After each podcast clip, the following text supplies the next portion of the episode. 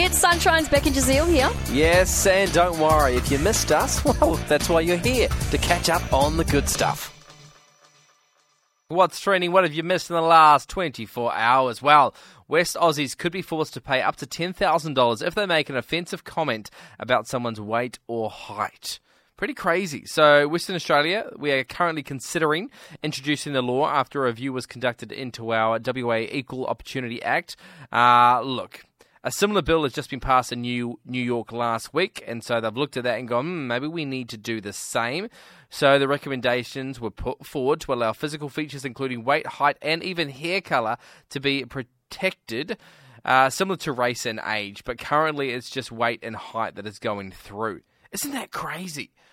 And if you, uh, I, I, guess, are caught discriminating uh, around weight or height, then yeah, there could be fines up to ten thousand dollars.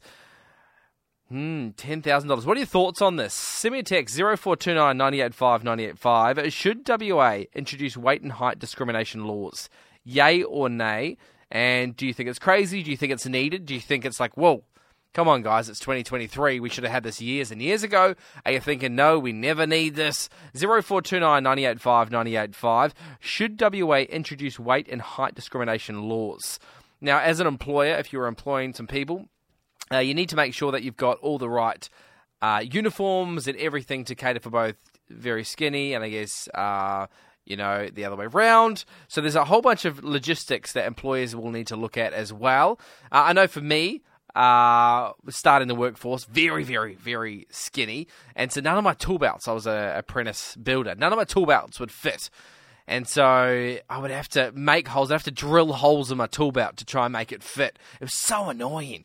So maybe it'll be a good thing. That way everything's catered for and, you know, I don't have to drill holes in all things and, and make it fit because I was so skinny. Uh, but would love to hear from you.